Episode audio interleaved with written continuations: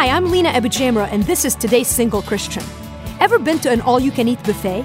When I was 15, we moved from Beirut to Green Bay, Wisconsin, and every Sunday we went to the Ponderosa with its all you can eat lunch buffet. We were in heaven. It never occurred to us to skimp. We knew that ice cream bar inside and out. When it comes to our walk with Jesus Christ, we've been given everything we need and then some. It's like an all you can eat buffet for life.